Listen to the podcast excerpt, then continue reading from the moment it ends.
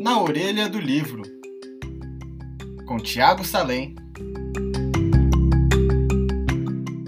Bom dia, boa tarde, boa noite, ouvintes da Rádio Drible. Hoje eu trago para vocês uma das primeiras distopias do século XX, aquela que inspirou George Orwell a escrever 1984. Eu estou falando da obra Nós, de Evgeny Zamyatin. Em Nós, a gente viaja até o ano 3000, quando depois de uma guerra de 200 anos, 99,8% da população foi dizimada e surgiu a figura do Estado Único. Essa sociedade é o pináculo da racionalidade do controle. A tábua dos mandamentos horários controla minuciosamente o tempo de todas as, todas as atividades praticadas por todos os cidadãos, inclusive as atividades sexuais, que têm um dia e uma hora marcados. As pessoas recebem designações de máquinas para apagar sua individualidade. Por exemplo, o protagonista e narrador da história se chama D503. O Estado Único é governado pelo benfeitor. É uma espécie de Big Brother.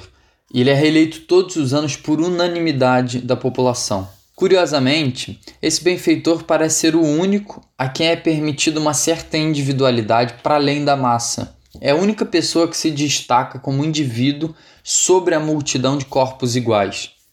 Aqui, a liberdade é vista como algo terrível e asqueroso, porque se acredita que apenas o controle das ações e das emoções é que pode levar à felicidade. Por isso, o livre-arbítrio é condenado e a Tábua dos Mandamentos tenta manter todos na mais absoluta linha de produção ao longo de toda a sua vida. D503 narra o livro na forma de um diário. Ele é um dos engenheiros responsáveis pela construção do Integral, uma nave que será lançada ao espaço para tentar entrar em contato com formas de vida selvagem.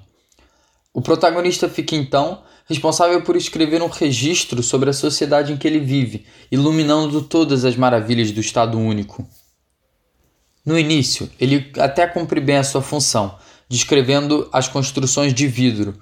Não existe mais a ideia de privacidade na sociedade, porque se não existe um eu, só um nós, então não tem por que as pessoas terem uma vida privada.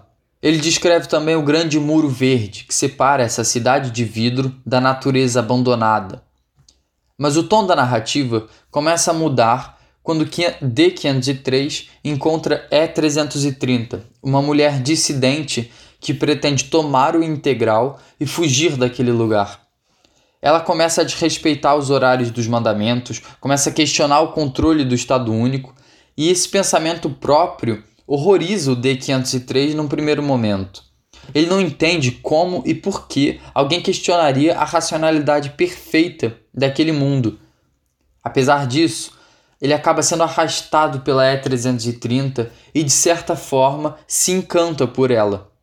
É muito interessante ver como ele descreve as suas sensações como se ele estivesse verdadeiramente doente, como se ela tivesse contagiado ele, porque não havia outra explicação para ele estar agindo da forma que estava agindo. Numa determinada entrada do diário, ele chega a se autodiagnosticar com alma. Sim, alma.